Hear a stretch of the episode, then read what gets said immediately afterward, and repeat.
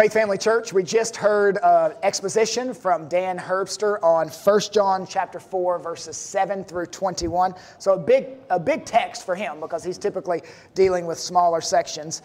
Uh, but he titled his exposition Gospel Centered Love, which I think could be, if there were a subtitle, if we subtitled sermons, it could be The Origin Story of Love because he really hit that. Right. Uh, 24, 21 times in the passage, we see the Greek word agape, love, so he, he's hitting it over and over.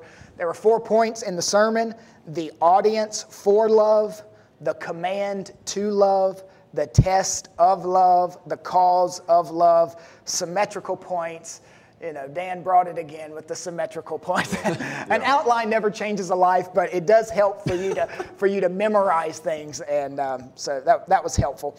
And I, I, thought it was interesting as well that he pulled four points from the first verse of that section, which was verse seven. Verse seven, yeah. But then um, every point was reiterated all throughout through verse 21. So I thought that was an oh, interesting yes. way yeah. to to break it down.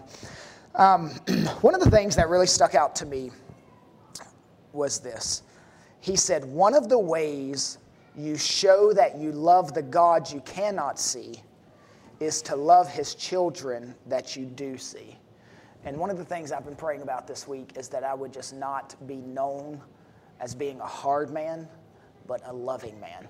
Hmm. And um, not neglecting truth, of course, truth and love. Yes. It's a paradox there, but hmm. I just want to be a loving man and not a hard man. So this really um, hit me in some really good places today. So I was thankful for it.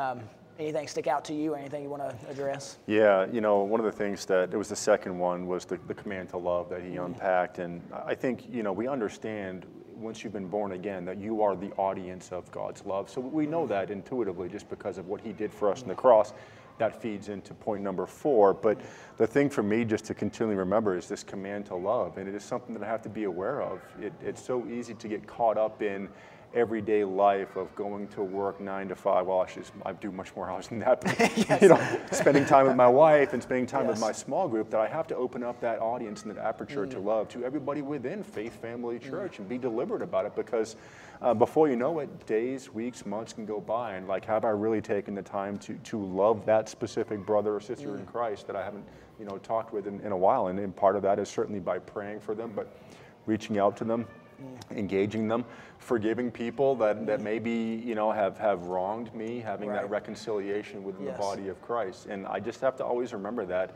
I am commanded to love within the body. Mm. So many arenas we can work that out in. Herbster mentioned some as well, and then you just mentioned one, your wife. Like, how, how do you practically work this out in marriage? What what excellent dinner table conversation from this sermon that you can yeah. have tonight. Like, yes. okay, um, honey, this was on love, and I've received the love of God and I want to give the love of God to you. What are some things I do that make you feel loved? Like, what a great conversation you could have over the table. Yeah. S- same with um, children, you know, and, and um, work environment. You could work it out. So just so, so many different, so many different areas. Absolutely. Really helpful. Yeah. Hmm. yeah, I think on a, on a practical note, and what, what you said that, that Dan was referring to as loving your brother. I was, I was reading an article. I think it was just said something something effective like love what is near, and mm. and uh, it, it's easy to talk a big game like hey you know we need to yeah. love others. Yeah. Yeah. We need to love our our uh, country. We need to love our neighborhood and but like where where are you going to start with that? Well, you could just start by loving the person to your left and to your right. Mm. Uh, it reminded me to just oh, I just I should just pray for my neighbors to the left and to the right of me. And if I'm ministering to them, then eventually, yeah, it's going to hopefully mm. impact the neighborhood. But like, yes. but but why why did the the pull to the to the grandiose? Yes. The the big, uh, loving what is close to us. And am, and am I doing that faithfully? That's what I was just challenged, convicted by. Am I doing that faithfully? Am I doing it uh, to God's glory? Um, or am I doing it in a way for other people to, to notice me? Mm. Like, oh, he's really loving. It's like, well, I, I, want people to see Christ in me, not just mm. that I'm doing something well. Yes. So that, that's what I brought a lot of conviction, but also just just the practical reiteration of like plenty of people that I can just love right next mm. to me. That's right. good. And so many so many of our um, you know, our church tends to trend a little younger, but we have quite a few um, elderly, senior citizens who are quarantined or not quite comfortable coming to church yet because of the COVID madness. Um, there, there, are real practical ways we can love our church members as well. Mm-hmm. Um, so, like church family, do you know who they are? If you don't, all you got to do is just contact the pastors and we'll tell you who they are and you can reach out or you can send flowers or you know, you can do a phone call. You know, yeah. you've got people that are by themselves and a phone call would mean everything to them. So there's many ways we can love. Um, I would imagine some people listening to this are like, wait a minute, three dudes talking about love on a platform? Maybe you should have three women talking about love on a platform. Why is that? Why do we feel like that? Like it's like it's a weakness for men to talk about love. Um, or am I just making that up, or do you mm. feel like there's just a natural thing, like we're hesitant to talk about love? I, I think that we, by nature, have to pr- put off a, a, presence of strength, you know, and, mm. and so sometimes we think of, of presenting love as being a, a weakness or a vulnerability mm. or a sensitivity that is not commonplace within within males. But uh, there's nothing ungodly about it. There's nothing mm. unmanly. I think it more more Moreover, it is very manly to love people and to have that, that godly agape love, mm. um, you know, within the body of Christ. So we just have to kind of buck up and stop being so so proud and so yes. you know appearance driven and recognize that it is scriptural. Yes. I think you know one of the things that I, have oft, often wrestled with is you know the great commandment is to love the Lord your God with all your heart, soul, mind, and strength, and to love your neighbor as yourself.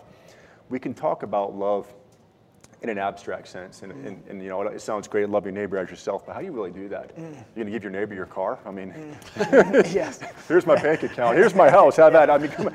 Yeah. Let's stop and really peel back the onion. There's a lot to that mm. with actually loving people the way that, that, that, we, you know, want to be loved ourselves. Mm. certainly isn't easy. Yes, excellent. Yeah, it demands a lot of self-sacrifice that, mm. quite honestly, it's just easier to be like, oh, I'm not, I don't have time for that right now. I don't feel like doing it right now. Mm. So I, I, I think some of it's just the cultural injection of like, love is something that you like. It's it's just so overarchingly feelings based. Mm. It's it's just it is an emotion. It's something you fall into. It's yes. not something that you. It's not something you practice. Right. And um, even going back to the love your neighbor as yourself. I remember I think it was John Piper said like, why did Jesus say love your neighbor as yourself? It's like, well, it's because you're already, you are the best person at loving you. Right, right. you already know how to love you well. Yeah. And and so love, but loving others is that's tough. Yeah. That's tough, and uh, um, and it's just easier, I think, in our, not just in our society, in other societies as well, for guys to be like, the the bent is toward being or feeling angry. Yes. Um, over, over love. Um, and sometimes does, that's praised, even in men. Yes. Oh, yeah. Like that's leadership, or you know, yes, yeah. according to the culture. It's considered virtuous to be a, a tough, you know, hard, hard-nosed mm. guy. Yeah. Yes. What, what do you? Th- what's your answer to that? What do you think? Um, I, I really liked how how Herbster pointed out that we can't produce this love. Mm-hmm. God produces this love in us. Uh, his love produces our love. He said yeah, it m- yeah. more cleverly. Yeah. Is that a word, cleverly? He, he said it more clever sure. than I said it. His love produces our love, and so that was um, mm-hmm. that was really helpful. This is not something I have to work up. Mm-hmm. This is something the gospel works out. Right. It should be there, and if it's not there, then there's a there's a heart problem with me. Um, one more thing here he brought out something that I've never seen in this passage before. Um, he talked about the Trinity, and he talked about the Trinity as not a, a, an embarrassing technicality for yes. Christianity, mm-hmm. and how there was love with the love within the Trinity is a model for us, mm. and um, that was so good. You know, God didn't, we didn't create love. This was something that existed before in in the Trinity. Mm. Um, that was powerful to me. Uh, any other comments before we finish? Yeah, you know, I, I, really liked how he said the gospel is the most powerful expression of love. And so, in order for us to really understand it, we have to frame our mind around the fact that, that God sent his son to mm. die for us. So, we see love really personified in Christ's work on the cross. And, and, and we have to look at just how much he gave of himself, how much he suffered to give us his love. And it's not this, you know, uh, abstract God, God is love and you can do whatever you want. God is love and the fact that he died the death that we deserved. So we have to continually remember that gospel focus of love Yes. and then and then self-sacrificially allow that to flow through us as we love others. And sometimes uh, love is bringing people the truth they don't want to hear. Yes. Uh, love is not ignoring sin. Love Yes. is not, you know, uh, accommodating sin or glossing over sin. Love is oftentimes bringing them the truth that Christ died for that sin that they're living in. Yes, you know? yes. Which is what God did for us. He loved us by showing us. What, Correct. Exactly. Really Yes. good. And that's that's that's what made this sermon gospel centered. Right. Is the fact that that he showed where this love, the origin story of love, Yeah. and this origin story, his his beginning origin story stuff was so, so good, so, so good. So Herbster. I did. Yes, it was very Herbster. I did a couple of them. I didn't. I didn't understand because I've I've never seen like Batman or any of the things like that. I've never seen Star Wars or Star Trek or anything. Um, I know. I'm not. People tell me I'm not even. People tell me you're not even an American. what? Um, but yeah, this was just. This was really helpful because it was. Um, like I came today to do soul work, and the text did soul work in me. I, I saw my anger, I saw my frustration, I saw how that was inconsistent with the love that God has given me, and um, so just wonderful opportunity to deal with our sin, which is, um, I mean, if we ever open the scriptures and and we're not seeing our sin, then something is wrong with us. Right. Desperately wrong with Yes. us. You have anything before we leave? Yeah, I, I think that you know it's it's such a strange thing to approach First John because uh, there's a lot of people, and I there's been times in my life where I felt this way, where like you read through something like First John, God's love, we experience the love of God. There's a sense in our in our culture, like the way that we talk about loving others and being loved and self-love, even, mm. where we think that we would like there's a part of us that deserves mm. God to love mm. us. And what's what's radical about First John is it real. I mean, it really just like it, it hits hard with like Jesus being the propitiation for our sin. Yes.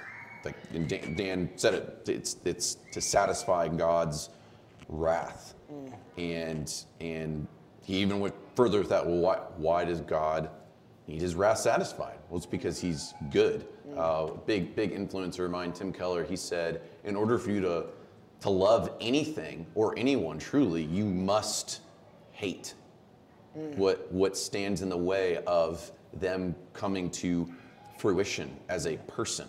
You you hate what would like infect your family with with wickedness. Uh, it- it's right and it's good. Like if you really love them, you are going to hate what is evil. Yes. And God so loves us that His love necessitates that He that He hates. Um, and I, I find it to be just so helpful and clarifying. Uh, you can read through First John and be like, oh, there's there's some. It's just it's simple because there's a lot of repetition and we're supposed to be loving we have to love our brother and but there's there's so much rich depth Yes. like, even with the Trinity and like, Yes. there's so much that we can go in with with that of like mm. God's overflowing love toward us and that that love is what it, it is what conquers. Uh, but but love as defined in, in all of who God is. Mm. So Yeah, it's excellent. So, so if we really want to understand love, we don't go to Hallmark movies. We don't go to rom coms. We go to propitiation. Yes. I mean, basically what he said, like you can't Yes. understand love in these areas. You have to go to propitiation to truly understand love. And so uh, even like super practical sermons here are grounded in deep theology. So really helpful. Church, we love you. Look forward to seeing you next Sunday. Thank you for listening to this resource of Faith Family Church.